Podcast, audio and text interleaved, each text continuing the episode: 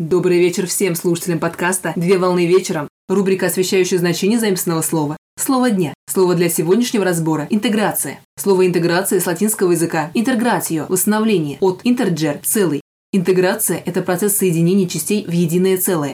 Интеграция представляет собой понятие, означающее состояние связанности отдельных дифференцированных частей и функций системы организма в целое, а также процесс, ведущий к соединительному состоянию. Таким образом, интеграция выступает целесообразным объединением и координацией действий разных частей целостной системы. В политическом значении интеграция представляет собой процесс сближения двух или более политических структур, направленный в сторону взаимного сотрудничества, где одним из результатов интеграции является объединение структур, Политическая интеграция имеет две основные формы. Это внутригосударственная интеграция и межгосударственная интеграция. При этом внутри каждой из интеграций могут происходить интеграции на более низком уровне. Например, межпартийная интеграция, которая впоследствии может привести к созданию одной мощной и сплоченной партии.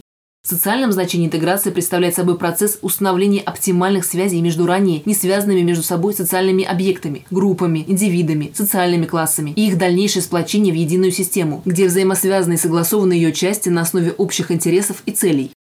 В экономическом значении интеграция представляет собой процесс объединения экономических субъектов, развития связей и углубления совместного взаимодействия.